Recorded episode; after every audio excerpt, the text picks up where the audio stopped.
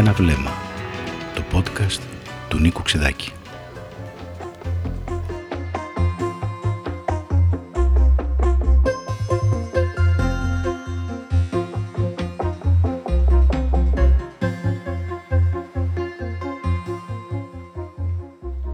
Σήμερα μιλάμε με τον Λόι Λαμπριανίδη, καθηγητή οικονομικής γεωγραφίας επί πολλά έτη στο Πανεπιστήμιο Μακεδονίας και συγγραφέα πολλών μελετών για την ε, οικονομία, την ανάπτυξη στη χώρα μας. Από το 2015 στο 2019 ο Λόις Λαμπριανίδης υπηρέτησε ως γραμματέας ιδιωτικών, ε, γενικός γραμματέας ιδιωτικών επενδύσεων και σχεδιασμού στο Υπουργείο Εθνικής Οικονομίας και ήταν και ο βασικός ηθινονούς πίσω από μια μελέτη για την ε, αλλαγή, την στρατηγική αλλαγή της οικονομίας στη χώρα μας. Το θέμα μας. Τι σημαίνει αναπτυξιακό πρότυπο; Γιατί η Ελλάδα βρέθηκε τόσο ανυπεράσπιστη, τόσο αδύναμη οικονομικά και λύγησε και τσακίστηκε το 2010 με τη διεθνή χρηματοπιστωτική κρίση. Γιατί θα πρέπει να αναταχθεί, ποια πορεία θα πρέπει να πάρει και ποια πορεία θα πρέπει να πάρει επιγόντως σε ένα περιβάλλον τεράστιας διεθνούς γεωοικονομικής και γεωπολιτικής κρίσης κατά την οποία όλοι συζητούν για αλλαγές προτύπων και αλλαγές μοντέλων.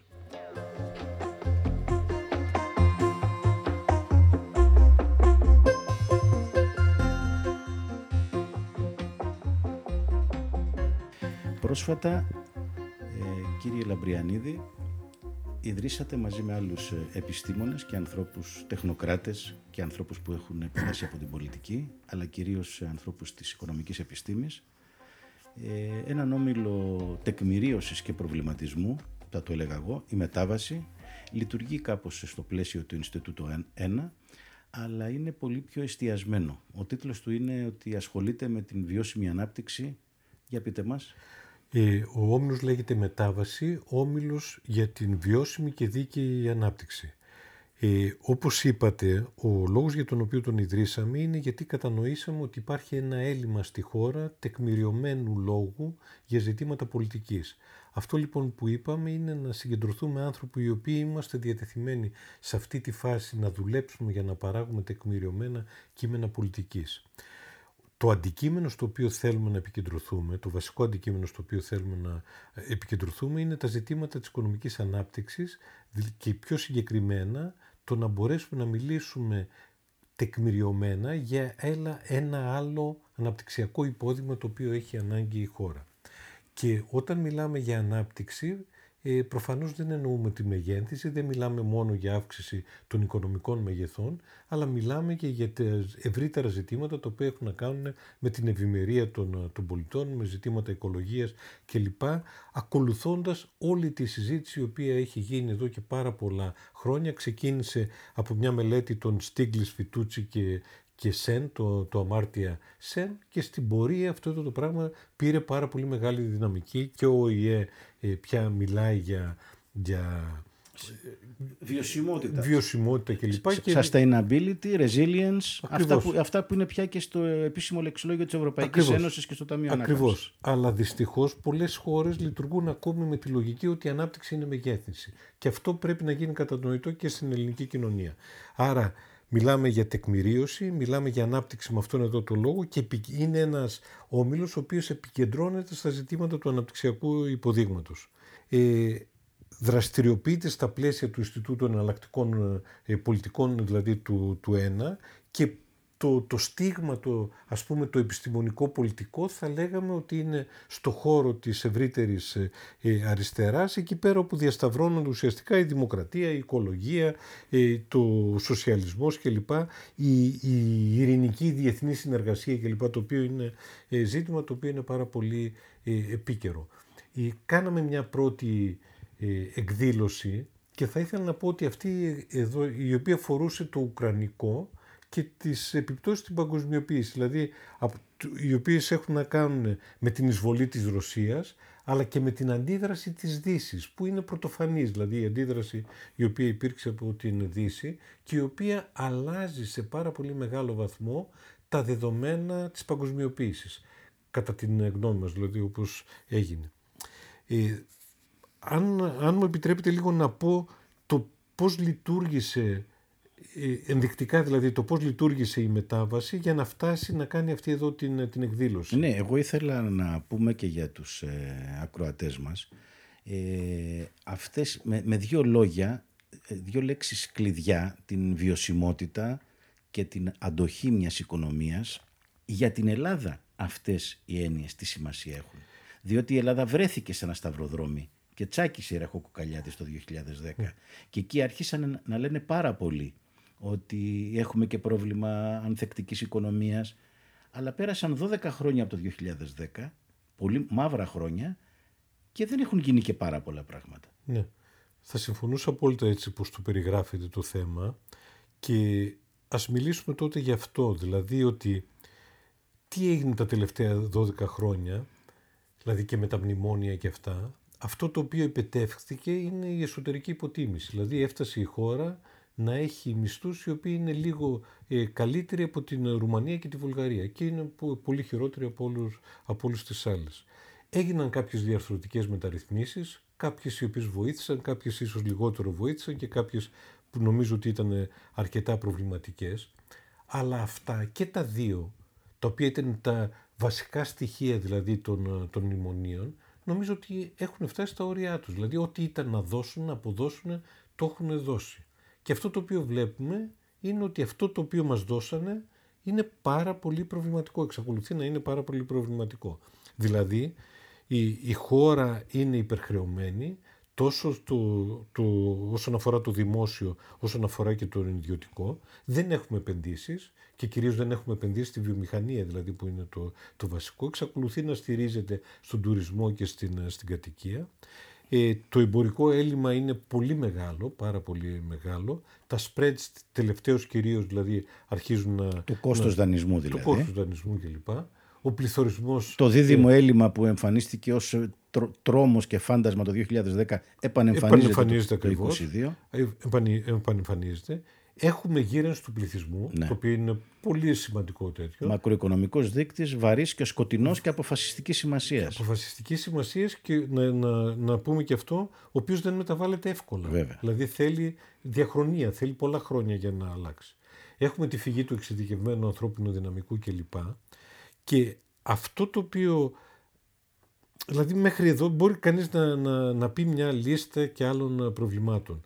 Αλλά αυτό το οποίο πρέπει να συνειδητοποιήσουμε είναι ότι όλα αυτά τα προβλήματα συνυπάρχουν με μια ανεπάρκεια του δημοσίου να αντιμετωπίσει με έναν ορθολογικό και τεκμηριωμένο τρόπο τα ζητήματα ώστε να μπορέσει και η κοινωνία να καταλάβει ποια είναι τα, τα πραγματικά ε, ζητήματα. Και σε πολλές περιπτώσεις αδυναμία άσκησης προγραμματισμού, σχεδιασμού, δηλαδή σε διάφορα, σε διάφορα επίπεδα και νομίζω κυρίως με την, ε, την κυβέρνηση την οποία έχουμε τώρα, την κυβέρνηση της Νέας Δημοκρατίας, ότι υπάρχει ένα, μια ε, ιδεολογική ε, αιμονή στο ότι η αγορά τα ξέρει όλα και άρα δεν πρέπει να παρεμβαίνουμε. Το οποίο ουσιαστικά αποτρέπει την, ε, την ελληνική κυβέρνηση αλλά και προηγούμενες κυβερνήσεις να παρέμβουν με ένα προγραμματικό τρόπο για να βοηθήσουν την οικονομία να στραφεί προς κατευθύνσεις οι οποίες έχουν μια αναπτυξιακή δυναμική. Αυτό το οποίο στην, ε, στα, στα αγγλικά λέγεται industrial policy, αλλά policies, δηλαδή πολιτικές οι οποίες απευθύνονται ε, προς διάφορους τομείς της οικονομίας κλπ. οι οποίοι θεωρεί κάθε φορά η εκάστοτε κυβέρνηση κλπ. ότι έχουν μια προοπτική και άρα ενισχύει περισσότερο αυτούς εδώ τους τομείς, τους κλάδους ε, κλπ. ώστε να μπορέσουν να δώσουν μια δυναμική στην χώρα. Κύριε πολιτικές, πως, συγγνώμη, ναι. μόνο αυτό, πολιτικές οι οποίες ασκούνται σε πάρα πολλές χώρες ανεξάρτητα κιόλας από την ε, ιδεολογική και πολιτική τοποθέτηση αυτών εδώ των, των κυβερνήσεων οι οποίοι τις ασκούν αυτή η παρατήρησή σας για την ε, ασυνεχή ή σχεδόν ανύπαρκτη παρέμβαση ενός κρατικού σχεδιασμού, ενός συνδυασμένου σχεδιασμού, είναι ένα σύμπτωμα που το παρατηρούμε τα τελευταία χρόνια. Γιατί ας πούμε την δεκαετία του 50 και του 60 το, η οικονομική μεγένθηση και ανάπτυξη και το, το λεγόμενο ας πούμε μικρό ελληνικό θαύμα έγινε με αποφασιστική παρέμβαση του κράτους. Ακριβώς. Και στην ενέργεια και στην ε, Ακριβώς. χωροθέτηση των βιομηχανιών ναι. και στο ποιος θα έκανε ναι. τι. Ναι. Ε, από πότε αρχίζει να χαλαρώνει; Από τη δεκαετία του 80, από το 90 αυτή η, η, η μη καλή συνεννόηση ή και ανυπαρξία οποιοδήποτε σχεδιασμού. Κοιτάξτε, στη δεκαετία του 80 το, το Πασόκ προσπάθησε να κάνει κάποιο είδους ε, σχεδιασμό. Δηλαδή ναι. και συζητούσε για σχεδιασμό, όπως επίσης συζητούσε για το άλλο πρόβλημα το οποίο δεν επισημάνομαι, τις περιφερειακές ανισότητες. Περιφερειακή ανάπτυξη ναι. και περιφερειακέ ανισότητες. Ναι, ναι, ναι, ναι, Εντός ναι. του ίδιου εθνικού χώρου. Ναι. Βέβαια. Ισόρροπη περιφερειακή ανάπτυξη. Ναι, ναι. Δηλαδή λέξεις τις οποίες δεν τις ακούμε πια. Ναι. Και δεν τις ακούμε δυστυχώς από κανέναν πολιτικό χώρο και, και επιστημονικό χώρο. Δηλαδή το οποίο είναι πάρα πολύ σημαντικό. Δηλαδή είναι, δεν, αυτό είναι ένα άλλο μεγάλο κεφάλαιο δηλαδή το οποίο πρέπει να δούμε και να τονίσω τώρα μια που πιάσαμε γι' αυτό να τονίσω ότι πάλι δεν είναι ανισότητες σε επίπεδο οικονομικό κυρίως. Δηλαδή, αν θεωρήσουμε αυτό το οποίο λέει πια όλη η επιστημονική κοινότητα ανεξάρτητα από τις ε, αντιλήψεις οποίες έχει, ε, ότι το ανθρώπινο κεφάλαιο είναι το βασικό για την αναπτυξιακή ε, διαδικασία, ε, αυτό το οποίο θα ήθελα να τονίσω είναι ότι στο εσωτερικό της χώρας υπάρχουν πάρα πολύ μεγάλες ανισότητες ως προς αυτό. Και τι εννοώ; Δεν εννοώ μόνο ως προς τη σύνθεση του πληθυσμού, δηλαδή ότι σε κάποιες περιοχές απομακρυσμένες κλπ. είναι γυρασμένος ο πληθυσμός, έχουν ερημώσει κλπ. Εννοώ και το ότι το ανθρώπινο δυναμικό το οποίο υπάρχει στις διάφορες περιοχές διαφοροποιείται πάρα πολύ ως προς το επίπεδο της εκπαίδευσής του. Δηλαδή, αν θεωρήσουμε ότι ένας ένα ε, στοιχείο το οποίο θα μπορούσε να κρίνει ας πούμε το επίπεδο του ανθρώπινου δυναμικού είναι τα χρόνια που έκανε στη, επίσημα σε, στην, στην εκπαίδευση. Αυτό το οποίο παρατηρούμε είναι ότι με σημερινά δεδομένα ενώ στην Αθήνα και μάλιστα στις καλές περιοχές, να πάρουμε δύο ακραίες περιπτώσεις, στην, ε, τα βόρεια προάστια της Αθήνας, ας πούμε και μια άλλη περιοχή που θα σας πω. Στα βόρεια προάστια της Αθήνας κατά μέσο όρο πληθυσμός έχει, έχει μείνει στο σχολείο πάνω από 13 χρόνια, ίσως και 14. Αυτό, στο άλλο άκρο, σε κάποιες περιοχές της Θράκης, κυρίως στις ορεινές περιοχές και λοιπά και περιοχές οι οποίες έχει κυρίως μειονότητες, αυτό φτάνει γύρω στα 4 χρόνια. Από τα 13-14 φτάνουμε στα, στα 4 χρόνια. Καταλαβαίνετε. Και, εντάξει, μιλάω για τα άκρα. Αλλά αυτό είναι ένα, ένας δείκτης, κατά τη γνώμη μου, δείκτης κλειδί, πολύ σημαντικός, πολύ σημαντικότερος από το ΑΕΠ κατά κεφαλή, δηλαδή από το εισόδημα το οποίο έχει ο κάθε κάτοικος στην περιοχή, γιατί δείχνει πραγματικά τις προοπτικές ανάπτυξης, τις οποίες έχει μια, ε, μια περιοχή. Και εδώ πέρα είναι ένα άλλο πολύ μεγάλο ζήτημα από αυτά τα οποία είναι κρυμμένα κάτω από το χαλί και δεν συζητιούνται και κυρίως δεν αντιμετωπίζονται δηλαδή με κατάλληλες πολιτικές ώστε να μπορέσουμε να τα, να τα ξεπεράσουμε. Τι ήταν αυτά που με, μεγεθυνόμενα και αφινόμενα στην τύχη τους μας οδήγησαν στην κατάρρευση του 2010 και εξακολουθούμε ως δομικά χαρακτηριστικά να τα έχουμε το 2022. Έτσι συνοπτικά. Ναι, ναι. Δηλαδή ζούμε σε μια παγκόσμια κοινωνία. Σε αυτή εδώ την παγκόσμια κοινωνία οι ανταλλαγές οι οποίες γίνονται και είναι πάρα πολλές είναι ε, είναι άνισες, δηλαδή ανάλογα με το τι παράγει ο καθένα, τι δίνει ο καθένας αυτόν εδώ τον, σε αυτή εδώ την, τη συναλλαγή. Αυτό λοιπόν το οποίο βλέπουμε είναι ότι αυτοί οι οποίοι παράγουν προϊόντα και υπηρεσίες υψηλότερης προστιθέμενης αξίας, στη, στη διεθνή αυτή ανταλλαγή είναι με, το, το κάνουν με πολύ καλύτερους όρους. Άρα οι χώρες και οι περιοχές οι οποίες παράγουν προϊόντα και υπηρεσίες υψηλότερης προστιθέμενης αξίας είναι σε πολύ καλύτερη κατάσταση από άλλες χώρες.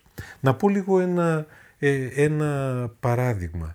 Αν δει κανείς τον τρόπο με τον οποίο είναι οργανωμένες οι επιχειρήσεις πια σε, σε διεθνές επίπεδο, αυτό το οποίο βλέπουμε είναι ότι πάρα πολλές επιχειρήσεις, ακόμη και βιομηχανικές επιχειρήσεις, παράγουν προϊόντα χωρίς οι ίδιες καν να έχουν εργοστάσια. Δηλαδή, ε, έχουν την, την τεχνογνωσία, σχεδιάζουν το, το προϊόν και κρατάνε το σχεδιασμό και τη διακίνηση του προϊόντος. Τα, αυτά τα οποία έχουν υψηλή προστιθέμενη αξία. Τα κομμάτια τα οποία είναι, έχουν λιγότερη προστιθέμενη αξία, αυτά τα δίνουν σε άλλες χώρες, οι οποίες μπορούν να τα παράγουν πάρα πολύ, πάρα πολύ φτηνότερα. Αυτό φαίνεται ε, είναι ο βασικός όρος εμπορίου. Δηλαδή, ο καθένας έχει το συγκριτικό του πλεονέκτημα. Μόνο που με, αυτόν εδώ τον, το, με αυτούς τους όρους του εμπορίου, αυτοί οι οποίοι έχουν συγκριτικό πλεονέκτημα στην παραγωγή προϊόντων υψηλότερης προστιθέμενης αξίας, είναι ασύγκριτα πιο κερδισμένοι από τους άλλους οι οποίοι βάζουν την, την εργασία τους κλπ. Και να γίνω λίγο πιο συγκεκριμένος για ένα παπούτσι ας πούμε το οποίο παράγει η Nike, η Reebok, η, η Adidas κλπ. χωρίς να έχουν κάνει εργοστάσια, το οποίο πουλιέται στην αγορά 100 ευρώ, επειδή αυτό το παπούτσι παράγεται σε τελευταία ανάλυση σε κάποια χώρα ε, λιγότερο ανεπτυγμένη, στην την Ισία, στην Κίνα, στο Βιετνάμ, ε, στην Αίγυπτο κλπ. Η, το κόστος εργασίας, δηλαδή συγγνώμη, η αμοιβή εργασίας είναι μισό ευρώ. Και ένα πάρα πολύ μεγάλο μέρος από τα 100 ευρώ τα οποία πληρώνουμε είναι το κέρδος της επώνυμης αυτής εδώ εταιρείας, το οποίο μπορεί να είναι το 30, 35, 40, 40 ευρώ από αυτά εδώ τα, τα 100. Άρα σε αυτόν εδώ τον ανταγωνισμό ο οποίος υπάρχει σε παγκόσμιο επίπεδο έχεις δύο επιλογές. Ή να προσπαθήσεις να ανταγωνιστείς στη βάση του φθηνού κόστους εργασίας, μιλάω με, με ακραίας ε, περιπτώσεις, δηλαδή για να μπορέσουμε να είμαστε σαφείς. Ή να ή να ανταγωνιστεί στη βάση του φθηνού κόστους εργασίας. Δεν μπορούμε, αλλά και δεν θέλουμε με αυτό το οποίο είπα. Δεν μπορούμε να ανταγωνιστούμε δηλαδή τις χώρες αυτές, γιατί έχουν πάρα πολύ διαφορετικές συνθήκες κοινωνικές, δημοκρατίες ε, κλπ. Και... Ακόμα και πληθυσμό δεν έχουμε. δεν, Έχουμε, δεν έχουμε τόσα πολλά ναι. χέρια. Ναι. Ωραία. Το ένα είναι αυτό. Από την άλλη όμως δεν μπορούμε να ανταγωνιστούμε και τις χώρες οι οποίες παράγουν τα, τα πιο σύνθετα προϊόντα, τα ποιοτικά προϊόντα κλπ. Είναι αυτό στο οποίο έχουν βρεθεί οι χώρες μεσαίου ε, ε, μεσαίου οικονομικού μεγέθους. Δηλαδή αυτό το middle income trap. Αυτοί που έχουν μεσαία εισοδήματα, σαν την Ελλάδα, βρίσκονται ανάμεσα σε αυτές τις μπλιγάδες. Και αυτό πρέπει να ξεπεράσουμε. Δηλαδή, καταρχάς να το καταλάβουμε, να το καταλάβει η κοινωνία και κατά δεύτερον να προσπαθήσουμε να το ξεπεράσουμε. Έχει κάποιες λογικές, εδώ να έρθουμε τώρα, κάποιες πολιτικές λογικές οι οποίες λένε ότι να το ξεπεράσουμε με τον πρώτο τρόπο. Δηλαδή μέσα από τη φτηνή ανάπτυξη. Αυτό το, το, το low road, δηλαδή τον δρόμο ο οποίος πηγαίνει προς τα, προς τα κάτω. Αυτός όμως είναι ένας, μια αδιέξοδη κατάσταση, γιατί πραγματικά δεν μπορούμε να ανταγωνιστούμε ρίχνοντας όλο ένα και περισσότερο την, την υποτιμώντας δηλαδή την, την, την αξία στην, στη χώρα. Το οποίο το προσπάθησε να το κάνουν τα μνημόνια, αλλά δεν είδαμε και τίποτε κανένα καλό αποτέλεσμα.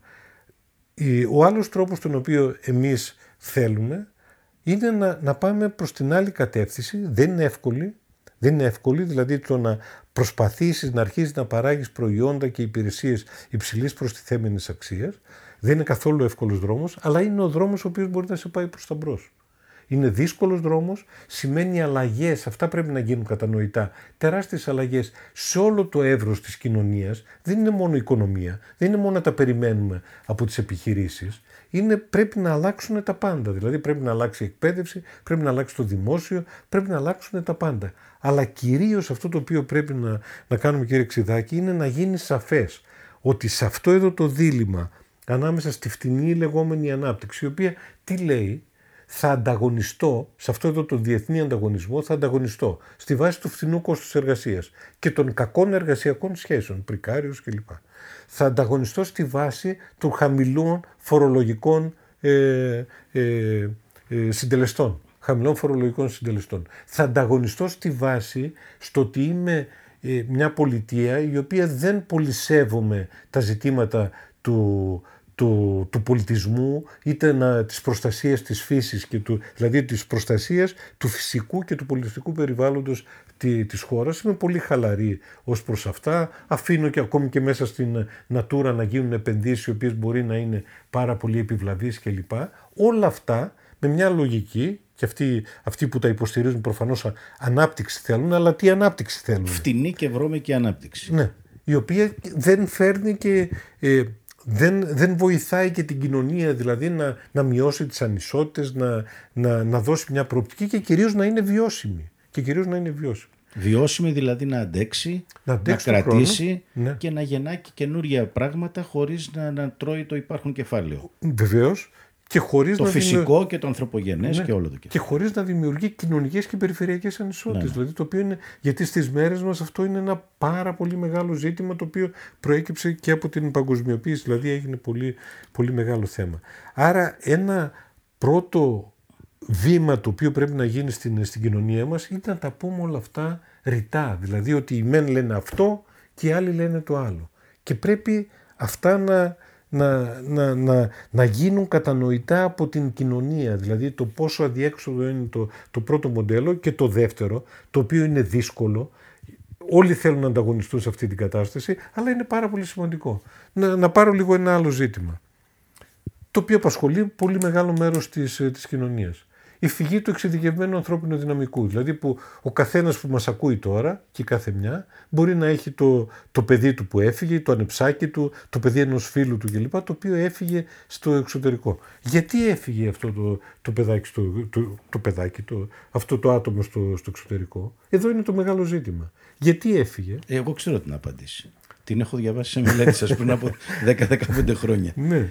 Αυτό που... γιατί, γιατί δεν υπήρχε μια οικονομία που να υποδεχθεί μια ειδικευμένη γνώση και ένα ειδικευμένο στέλεχο. Γιατί ακριβώς. ζητάνε ο delivery και καφετζίδες. Ακριβώς. Η ελληνική οικονομία είναι, πουλάει φραπέδες και Airbnb. Ακριβώς. Ακριβώς. Δηλαδή εδώ, φεύγουν αυτοί εδώ οι άνθρωποι, προφανώς φεύγουν και επειδή θεωρούν ότι υπάρχει αναξιοκρατία, ότι δεν υπάρχουν ε, προοπτικές της ε, Υπάρχουν διάφορα ζητήματα, αλλά το βασικό είναι η αντιστοιχεία προσφοράς και ζήτηση εργασίας.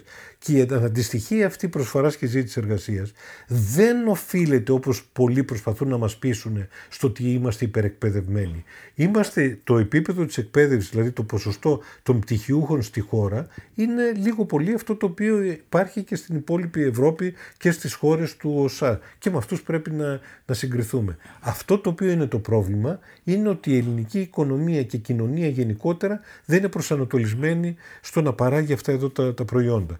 Αλλά ας μην πούμε μόνο για τις επιχειρήσεις. Δηλαδή, τώρα για να κάνω μια προέκταση, Ναι. κύριε Λαμπριανίδη, ε, ενώ υπάρχει ένα μορφωτικό κεφάλαιο το οποίο προστίθεται διαρκώς και με μεγάλη δαπάνη και του κράτους και της ελληνικής οικογένειας. Δεν, αυτό το μορφωτικό κεφάλαιο δεν αξιοποιείται και είναι πολύ υπέρτερο του συνολικού οικονομικού και κρατικού διοικητικού κεφαλαίου. Έχει μείνει πίσω. Δηλαδή οι Έλληνες έχουν ξεπεράσει το κράτος τους. Αυτό, το, αυτό, αυτό που σκέφτομαι εγώ έτσι λίγο απλοϊκά έχει κάποια βάση; Νομίζω ότι είναι, το περιγράψατε πάρα πολύ καλά. Αυτό είναι και πρέπει να καταλάβουμε και γιατί συμβαίνει, που λίγο πολύ το είπαμε, αλλά και το τι πρέπει να γίνει.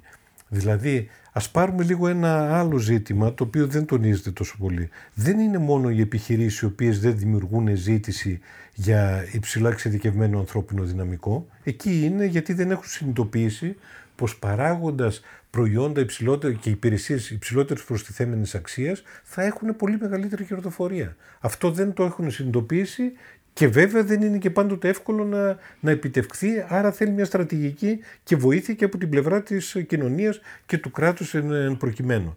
Αυτό όμως που ίσως να, να μου δοθεί ευκαιρία, να μου δίνεται ευκαιρία τώρα που συζητάμε να τονίσω, είναι και κάτι άλλο.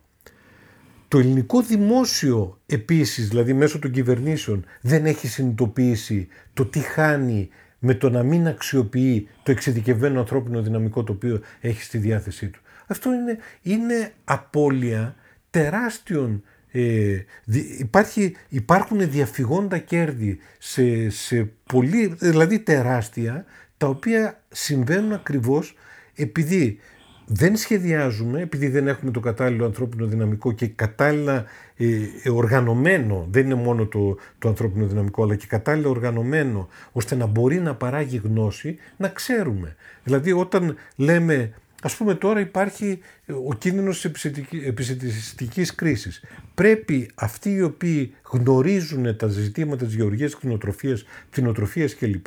να μπορούν να σχεδιάσουν άμεσα το τι πρέπει να γίνει και να, όχι μόνο το τι πρέπει να γίνει στην Ελλάδα, αλλά και το τι πρέπει να διεκδικήσουμε από την Ευρωπαϊκή Ένωση να αλλάξει ως προς την κοινή αγροτική πολιτική άμεσα, χθες. Θα έπρεπε να γίνει αυτό. Αναδιάρθρωση αυτό. καλλιεργειών. Αυτό. Κά, άμεσα κάποιοι βαθμοί αυτάρκειας και να είναι έτοιμα τα σχέδια και Ακριβώς. άμεση η βούληση για την εφαρμογή τους. Αυτό δεν υπάρχει. Δεν βλέπετε τίποτα. Δεν υπάρχει, δεν υπάρχει και σας είπα τώρα, λέμε το παράδειγμα του, στη, του Υπουργείου Γεωργίας και λοιπά, όλο αυτό. Αλλά είναι ένα συνολικότερο πρόβλημα. Ναι. Δηλαδή, το οποίο πολλές φορές διαμαρτυρόμαστε ότι οι πολιτικές οι οποίες ε, έρχονται τα, και τα προγράμματα που έρχονται από την Ευρωπαϊκή Ένωση δεν είναι αυτά τα οποία θα ήθελε η ελληνική οικονομία και η κοινωνία, αλλά αυτό είναι εν μέρη αποτέλεσμα του γεγονότος ότι οι μεγάλες χώρες, οι δυνατές χώρες κλπ. επηρεάζουν τα πράγματα ώστε οι πολιτικές να είναι κατάλληλες κυρίως για αυτούς. Αυτό τους ενδιαφέρει και αυτό κάνουν. Και εν μέρη είναι, και αυτό πρέπει σε αυτό πρέπει να παρέμβουμε εμείς, αυτό είναι η δουλειά μας, είναι λόγω της δικιάς μας αδυναμίας. Δηλαδή ότι δεν γνωρίζουμε ως ε, ελληνική κοινωνία, ως ελληνική πολιτεία κλπ. το τι ακριβώς θέλουμε εμείς να επιτύχουμε στους διάφορους τομείς, είτε λέγεται βιομηχανία, είτε λέγεται υπηρεσίες κλπ. ώστε γνωρίζοντας το τι θέλουμε, όταν πάνε οι αντιπροσωπείες μας να συζητήσουν με, την, με τις αντιπροσωπείες των άλλων χωρών της Ευρωπαϊκής Ένωσης να ξέρουν προς ποια κατεύθυνση πρέπει να πάνε οι πολιτικές της Ευρωπαϊκής Ένωσης ώστε να πιέσουν προς αυτήν εδώ την κατεύθυνση. Και αυτό είναι ένα μεγάλο πρόβλημα. Αυτή τη στιγμή, αν υπήρχε ένας όμιλος ε, τεχνοκρατών, ανθρώπων, επιστημόνων που και είχαν στα χέρια τους μεγάλη πολιτική εξουσία, από πού θα ξεκινούσατε, με κάποιες, κάποιες βούλες για να καταλάβουμε το, το κατεπήγον του πράγματος και ότι κάτι πρέπει να κάνει ο ίδιος ο ελληνικός λαός για των αντιπροσώπων του, των ε, πολιτικών του σχηματισμών, των επιστημονικών του οργάνων. Κοιτάξτε, εγώ αυτό το οποίο θα ήθελα νομίζω ένα πρώτο βήμα είναι να μπορέσουμε να καταλάβει η ελληνική κοινωνία το σε ποια κατάσταση βρίσκεται η ελληνική οικονομία και η κοινωνία, να καταλάβει με πραγματικούς όρους και σε ποια κατεύθυνση είναι η διέξοδος. Αυτό μπορεί να φαίνεται πολύ απλοϊκό, μπορεί να φαίνεται αυτονόητο, αλλά δεν υπάρχει καθόλου. Δηλαδή η συζήτηση η οποία γίνεται ε, στα, στο, ε, η δημόσια συζήτηση ε, είναι κυρίως κοκορομαχίες, δηλαδή ότι λέγονται, ε, πετιώνται διάφορες κορώνες κλπ. χωρίς να μπορεί να, να γίνει μια συζήτηση επί της ουσίας ποιο είναι ακριβώς το υπόδειγμα το οποίο λέει η μία πλευρά και ποιο είναι το υπόδειγμα της άλλης και σας επαναφέρω σε αυτό το οποίο είπα από την αρχή, δηλαδή το, η φτηνή ανάπτυξη, η ανάπτυξη η οποία είναι βιώσιμη ε, κλπ. Νομίζω ότι αυτό για μένα είναι το, το κεντρικό, καθόλου αυτονόητο, καθόλου εύκολο, ε, καθόλου εύκολο να, ε, να γίνει. Άρα το να βοηθήσει η μετάβαση στην, σε μια κατεύθυνση δηλαδή, επιστημονικού δι, διαλόγου. Δι, διασπορά πληροφορίας, ενημέρωση που να φτάνει σε μια γνώση της κοινωνίας, να ναι. καταλάβουμε πού βρισκόμαστε. Ναι. Το με... νούμερο ένα αυτό. Ε. Είναι, νομίζω ότι είναι το νούμερο ένα, δηλαδή να έχουμε ένα επιστημονικό διάλογο που να μπορούμε να συζητάμε από την ίδια βάση. Γιατί αυτό το οποίο γίνεται είναι πολλές φορές συζητάμε πολύ, από πολύ διαφορετική βάση και καταλήγουμε βέβαια σε πολύ διαφορετικά συμπεράσματα. Νούμερο δύο, οι αλλαγές οι οποίες πρέπει να γίνουν είναι δομικές και δεν αφορούν μόνο την οικονομία όπως είπαμε, αφορούν την κοινωνία ευρύτερα. Με αυτή εδώ την έννοια η αναπτυξιακή διαδικασία γενικώ είναι μια μακρόσυρτη διαδικασία. Δεν είναι κάτι το οποίο αλλάζεις από τη μια στιγμή στην άλλη, ιδίως αν πρόκειται να αλλάξει και κατεύθυνση. Δηλαδή ότι πήγαινες προς μια κατεύθυνση και τώρα λες ότι κοίταξε αυτή η κατεύθυνση δεν φαίνεται να μας οδηγεί σε καλή διαδρομή, άρα πρέπει να κάνω μια μεγάλη στροφή. Άρα δεν είναι μια αναπτυξιακή διαδικασία η οποία πορεύεται, αλλά είναι μια αναπτυξιακή διαδικασία που Προσα... θέλει τομή. Προσαρμογές. Ναι, τομή. Ναι. Δηλαδή προσαρμογές είναι σχετικά εύκολες. Άμα θέλεις τομές είναι πάρα ναι, πολύ ναι. δύσκολο. Και μιλάμε για Άρα πρέπει να γίνουν κατανοητές στην κοινωνία, να γίνουν κατανοητές στη συνέχεια στους επιχειρηματίες που είναι μέλος και μέρη της κοινωνίας, δεν είναι κάτι ξεχωριστό οι επιχειρηματίες κλπ. Είναι μια δύσκολη διαδικασία στο εκπαιδευτικό σύστημα ε, κλπ. Άρα αυτό το... και όταν λέμε μακρόσυρτη, δηλαδή το, μιλούσαμε και προηγουμένως κύριε Ξιδάκη κλπ. Και, σας έφερα το παράδειγμα, ας πούμε, το, ένα, ένα απλό παράδειγμα, δηλαδή ένα τεχνικό έργο. Σκεφτείτε ένα μεγάλο τεχνικό έργο, ας πούμε τον Παθέ ή τα, κάποιο αεροδρόμιο. Μια μεγάλη εθνική οδό. Μια ναι. μεγάλη εθνική οδό κλπ. Αυτό θέλει δεκαετία, δεκαπενταετία, ίσως και, και παραπάνω να γίνει. Καταλαβαίνετε πόσο πιο πολύπλοκο, πιο σύμπλοκο είναι το να, το, η διαδικασία αυτή της αλλαγής του αναπτυξιακού υποδείγματος. Άρα αυτά νομίζω ότι είναι πάρα πολύ σημαντικά και με αυτή εδώ την έννοια ε, όμιλοι σαν την μετάβαση που αυτό θέλουν, δηλαδή ένα επιστημονικό διάλογο ο οποίος να διατρέχει το, το, το ιδεολογικό και πολιτικό σύστημα και να μπορεί να επικοινωνεί με, και όχι μόνο με όμορους χώρους, αλλά και με χώρους οι οποίοι ιδεολογικοπολιτικά βρίσκονται και επιστημονικά βρίσκονται αρκετά διαφορετικά, αλλά να γίνεται μια ουσιαστική συζήτηση, ώστε να μπορέσουμε να, ο καθένας από εμάς από την κάθε πλευρά κλπ.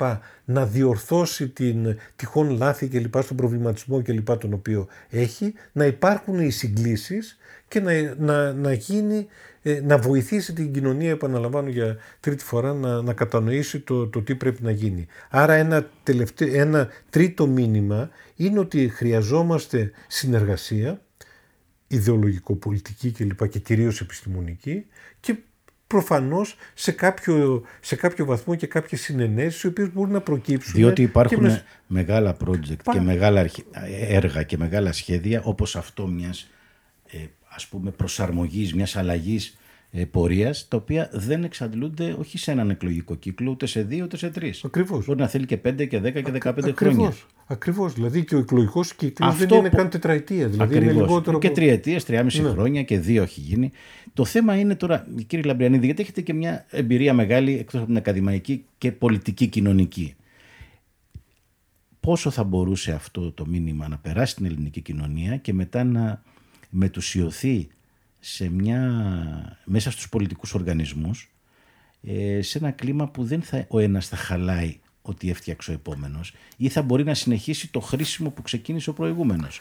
Δηλαδή γιατί υπάρχει πολιτική διαφορά, υπάρχουν πολιτικές διαφορές και στο πώς γίνεται η αναδιανομή του πλούτου και στο πώς εννοεί ο καθένας την ευημερία και πώς κυρίως αυτό που είναι η ουσία της δημοκρατίας, πώς εννοεί τη ισότητα, την ισότητα και τους μηχανισμούς που την εξασφαλίζουν. Σε μερικά μεγάλα όμως τέτοια σχέδια, σαν αυτό που λέμε αναπτυξιακή πορεία της χώρας, αλλαγή υποδείγματος. Είστε αισιόδοξο ότι μπορεί να βρεθούν κάποιες μικρά σημεία τουλάχιστον συνεννόησης; Κοιτάξτε, ε, θα συμφωνήσω πολύ τους έτσι όπως το είπατε, δηλαδή ότι προφανώς υπάρχουν διαφορές και ορισμένες φορές πάρα πολλές σημαντικές πολιτικές, ιδεολογικές κλπ. αγεφύρωτες και κανένας δεν πρέπει να τις αφισβητήσει αυτές. Δηλαδή υπάρχουν και καλά κάνουν και υπάρχουν και εκφράζουν διαφορετικές, ε, διαφορετικά μέρη του, της ελληνικής κοινωνίας, ταξικές διαφορές κλπ. Δεν είναι, εκεί δεν υπάρχει καμία αφισβήτηση.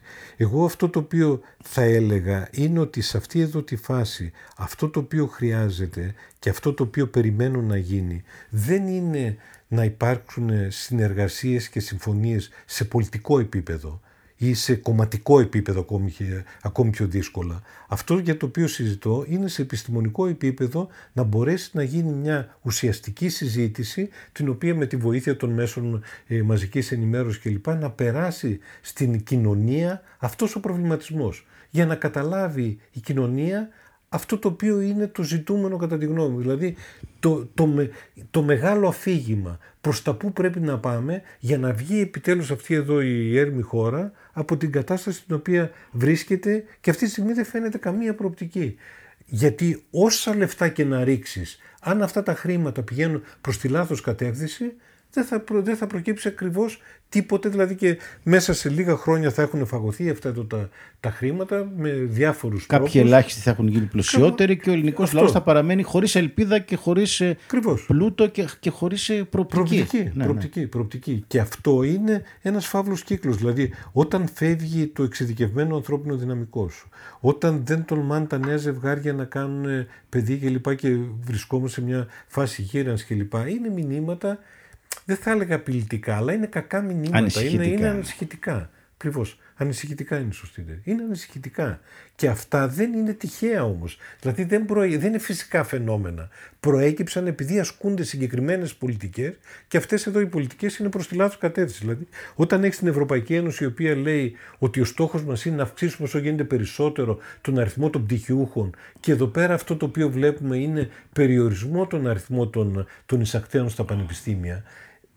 Εντάξει, μπορεί να πει κανείς ότι υπάρχουν και δεύτερες σκέψεις να βοηθήσουμε τα, τα κολέγια κλπ, κλπ. Αλλά το μήνυμα το οποίο περνάει είναι προς τη λάθος κατεύθυνση. προς τη λάθος κατεύθυνση. Δεν είναι οι νέοι άνθρωποι να γίνουν ντιλιβεράδες ή να γίνουν ψυκτικοί κλπ. Προφανώς υπάρχει ένα τεράστιο ζήτημα με την τεχνική εκπαίδευση. Τεράστιο ζήτημα. Ότι η τεχνική εκπαίδευση είναι από τα θέματα τα οποία πρέπει να δούμε. Η τεχνική εκπαίδευση στο μυαλό της, ε, του, του καθένα από εμά είναι στιγματισμένη. Δηλαδή ότι θεωρείται, δηλαδή όταν μια οικογένεια, όταν κάποιοι γονείς δούνε το παιδί τους να μην περάσει το πανεπιστήμιο και άρα να πάει να καταλήξει στην τεχνική εκπαίδευση, αυτό θεωρείται ήττα, ε, θεωρείται πρόβλημα κλπ. Αυτό νομίζω ότι είναι κάτι το οποίο πρέπει να το κατανοήσουμε ότι είναι ένα πολύ μεγάλο ε, πρόβλημα και πρέπει να αλλάξει. Δηλαδή είναι, πρέπει να αλλάξουν οι αντιλήψεις γι' αυτό. Αλλά μέσα σε μια λογική, όχι να οδηγήσουμε τον, τον κόσμο να φύγει από την, ε, από την, ε, από την εκπαίδευση κλπ. Όχι να οδηγήσουμε τον, την, την παραγωγή στο να παράγει φτηνά προϊόντα κλπ. για να ανταγωνιστεί τις χώρες φτηνού κόστους κλπ. Αλλά στην, στην άλλη τη λογική την, την οποία είπαμε ας κρατήσουμε αυτό το αισιόδοξο ότι μπορούμε να το κάνουμε με αλλαγή σκέψης, με αλλαγή αυτοαναγνώρισης και αυτοσυνειδησίας, να καταλάβουμε τις δυνάμεις μας και τις αδυναμίες οι επόμενες, ε, τα επόμενα βήματα του ομίλου μετάβαση.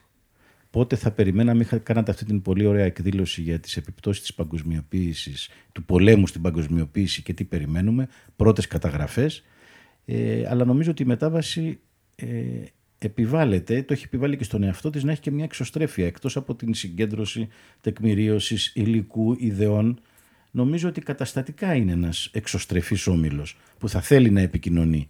Ωραία. Είναι ακριβώς έτσι όπως το λέτε. Ο βασικός στόχος είναι η παραγωγή τεκμηριωμένων κειμένων πολιτικής για διάφορα ζητήματα, αλλά παράλληλα υπάρχει και αυτό εδώ το ζήτημα της εξωστρέφειας, γιατί όπως σας είπα, το κεντρικό ζήτημα είναι να μπορέσουμε να επικοινωνήσουμε και με επιστήμονες από διαφορετικούς χώρους ε, κλπ, ώστε να περάσει επιτέλους ένα μήνυμα στην κοινωνία, αλλά μέσα από διάλογο, ουσιαστικό διάλογο, ώστε να κατανοήσει τα πραγματικά ζητήματα τα οποία υπάρχουν και τις διεξόδους οι οποίες προτείνονται, ώστε να μπορέσει με λόγου γνώση να επιλέξει.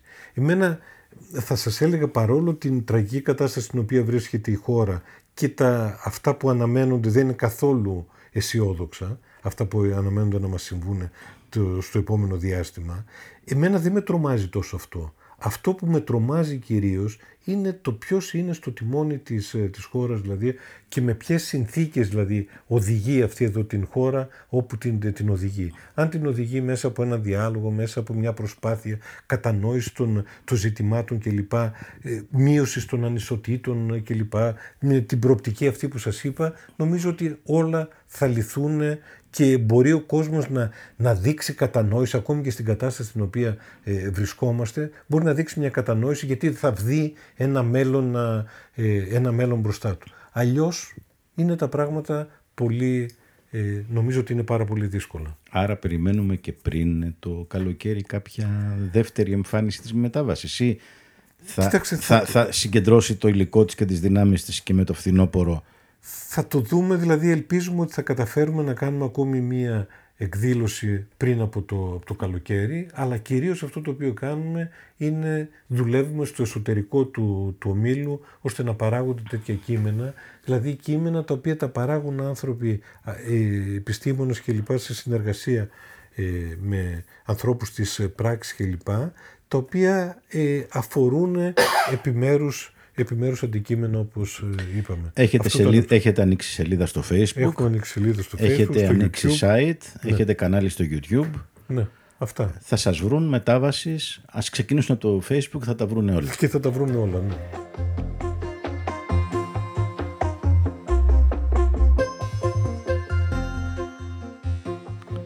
Ήταν μια συνομιλία με τον Λόι Λαμπριανίδη, καθηγητή οικονομικής γεωγραφίας για την κατεπίγουσα ανάγκη να βρει η Ελλάδα ένα πρότυπο ανάπτυξης για μια ανάπτυξη βιώσιμη και δίκαιη αλλά και για την πρεμιέρα του ομίλου Μετάβαση που έγινε τις ε, περασμένες μέρες ε, στην Αθήνα.